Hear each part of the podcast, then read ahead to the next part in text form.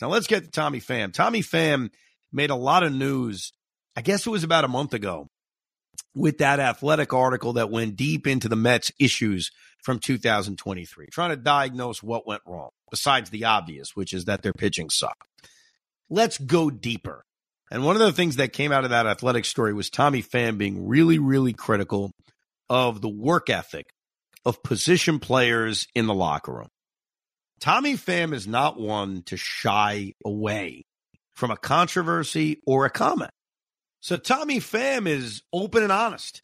And right before the World Series started, he met with the hordes of media members, the Joel Shermans of the world, the Jon Heymans of the world, David Lennon. It's like we sent all our New York beat writers out to the World Series to talk to Tommy Pham, not because we care about Diamondbacks Rangers, but because we wanted more information about what Tommy said concerning the New York Mets locker room.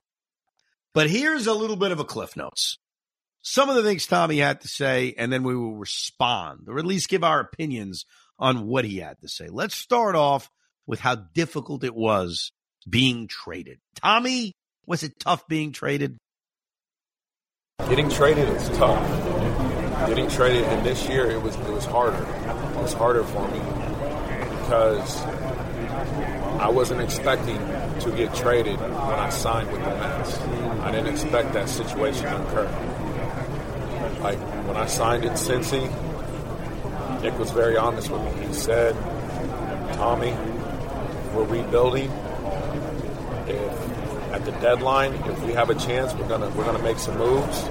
If not, we're gonna go the opposite way." So I was prepared for that. I wasn't prepared this year so it hurt.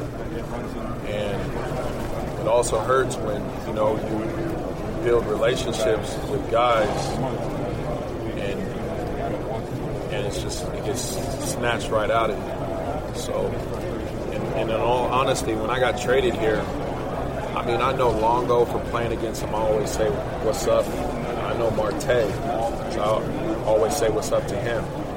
But everyone else, I didn't have a level of friendship with. So I had to, you know, it's like the first day of school, or or you get, you know, your parents move to another neighborhood, and you got to go to a new school. Like you know, you have to rebuild everything, in the middle of the year, that's, that's tough. There's a human element to this that people don't understand. So it, it was harder for me this year. That was actually explained pretty well by Tommy. You know, we, we don't think about that sometimes. We just assume everybody who plays Major League Baseball knows each other and they're buddies. And Tommy basically said there were two guys I knew, everybody else, I'm like, ah, I don't know these guys. That would be very, very awkward. I would think when you sign with the New York Mets with that kind of payroll, with that kind of roster, yes, you went in there thinking there's no way I'm going to be traded. But when you combine two things that happen, number one, they suck.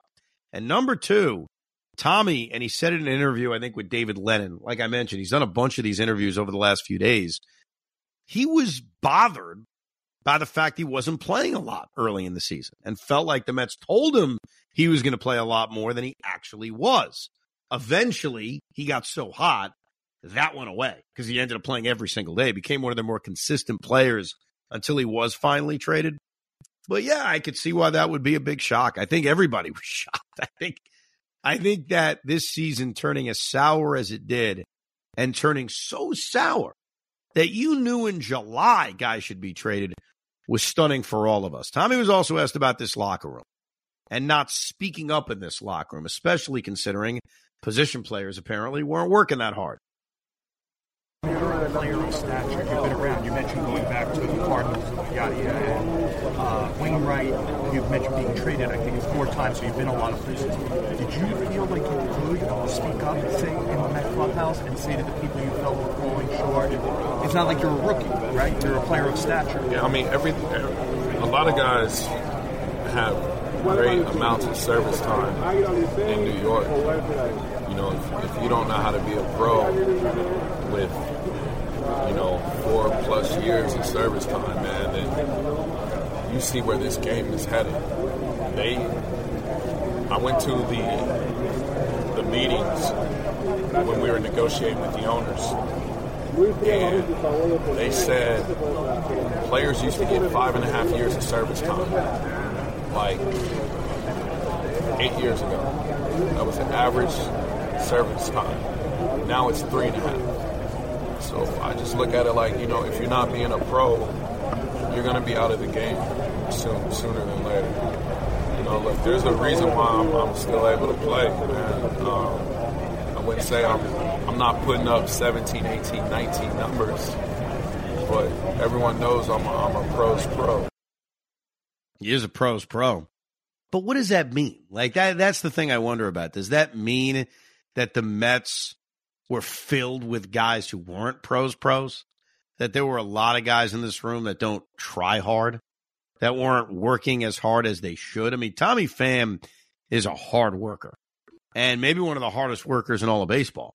And I'm not saying that everybody in that room will work as hard as him because they probably don't. But does that make them guys that as he was saying, going to be out of baseball because they aren't working that hard? Like, well, what do you take out of that?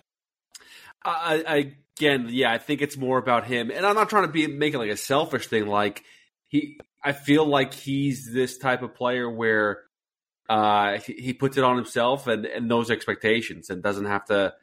Um, everyone else kind of needs to do it for themselves, you know. I, that, that's kind that's kind of what I got. And actually, to be honest, there's a clip that's kind of attached to that where he's addressing more about the locker room and what his comments were with earlier on. So I think this kind of goes hand in hand. Too. All right, let's hear that. You mentioned the respect that you had for Buck and, and leveling with you about some of those lineup decisions. You raised a lot of eyebrows back in New York when you talked about you thought the team as a whole maybe didn't work to your, to your standards or work hard enough. Why, why do you the position players, I said. Yeah, yeah. What was, what was the what was the context really? Because it, it, was just kind of that sentence that was kind of taken out of your statement. Was it just that? Was it just that simple? That you just felt that the guys just maybe didn't have the grind, or they weren't. So, I do feel like there's a level, a certain level of of requirements every day. I understand, and I do know, I work harder than most. So I'm, I'm not comparing anyone to me. I'm comparing everyone to what I believe is the level of expectations. And, and that's what I meant by it. Yes, I do feel like there's a level of expectations um, and, and preparation and work ethic going into the game. And I was very honest. I just didn't feel like it was being met as a whole. I didn't didn't call anyone out. I didn't I didn't you know, but I'm sure if, if anyone disagrees with me over there, then, man, you, you got to take a long look in the mirror and, and, and be honest, be a very honest self-evaluator. You know what's funny though? I want him to call people out. he didn't call anybody individually out, but I think we as Met fans, as we look towards 2024, we want to know. It's like, who's lazy? Who's not working hard? Now, in those comments to the athletic that he had made previously that started this whole thing, he did point out that Pete Alonso and Francisco Lindor and Brandon Nimmo worked very, very hard, which makes us all do this process of elimination game all right, well, who's lazy? And then it leads to this question. And this is really, I think, the important one for us as fans, even though ultimately it's up to David Stearns, not us. But we all have opinions. Should that lead to the Mets taking those guys that aren't working as hard and getting rid of them? I mean, if you're David Stearns, if you're Steve Cohen, because it, it does sound like Steve Cohen had a good relationship with Tommy Pham. David Stearns can't talk to Tommy Pham anymore. I guess Steve Cohen really can't either. It's tampering but almost as like an exit interview to find out, and maybe they already have, like, what the hell do you mean? Because that will benefit us in trying to build this team next year. Not that Tommy Pham's comments needs to be the gospel. I do believe it's his opinion, and he has certainly has every right to that opinion. Doesn't mean that Cohen and Stearns has to take everything he said and run with it. But that's what I take away, Pete. I take away, all right, so there were guys in that room, position players. He made that very, very clear. Position players who were not working hard enough in his mind. And this is a guy in Tommy who's been in a lot of locker rooms, been in a lot of teams, played with a lot of players. He's now a National League champion, competing in the World Series. So he does have some credibility here. And it makes me wonder, and I'm sure you wonder, all right, who's the problem? And then what are we supposed to do about it?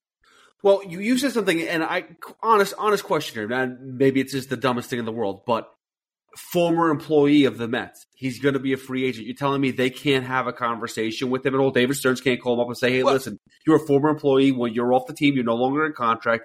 Just want to have some sort of conversation with you. Maybe we maybe we think about having you come back too. Maybe, but but maybe also we want to fix things. Well, by the way, he could fit this team. I mean, oh my god, yes. use him again. Seriously. And, and, it's not crazy to trade a guy away and then sign him. I mean, I think that was our plan with David Robertson out of the bullpen. We've seen that before. Yeah, no, no. Once he's a free agent, yeah, then it's not tampering. I kind of meant now. I mean, because he's on the Arizona Diamondbacks in the World Series. But yeah, once he's available again, he certainly makes sense to come back into that room. But also, yeah, like it doesn't mean what he says should lead to crazy trades. You know, if he said, because one of the names he leaves out in at least the athletic article of putting over was Jeff McNeil. And that's a prominent Met who he didn't say a word about. Doesn't mean he's lazy, doesn't mean anything. But even if Tommy Pham said, yeah, I don't think Jeff McNeil works that hard, does that necessarily mean they have to trade him? No. But you want to know. You want to know as much about this mess you inherited of your David Stearns as humanly possible. He also said, and I want you to play this clip because I find it fascinating. It also had me debating it, that he believes the Mets are more talented, were more talented than the reigning National League champion Arizona Diamondbacks. Let's hear Tommy Pham explain that one. That team is talented. That team is more talented than this team. That, let's be honest here. But what makes this team different is everyone is still at this level trying to reach their max potential. You know, and my max potential now might be, you know, uh, the everyday, uh, average everyday player. You know, I, I'm still trying to play like 17, 18, 19. That's what keeps driving me. I'm trying to prove I still got that in me. And there might be a time where I show it consistently for a month or two, there's times where I show like, all right, I don't belong in the big leagues, but that's what keeps driving me. You know, the drive wasn't there, hmm. and that drive is, is here. And that's what separates this team from, from most teams. You know, you have guys that are still trying to get better every day. You have teammates trying to help guys get better, and, and that's dangerous. you know what's so frustrating?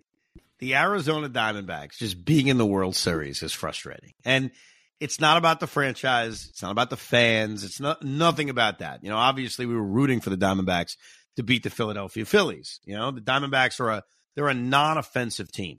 But what I mean by them being frustrating is Tommy isn't wrong.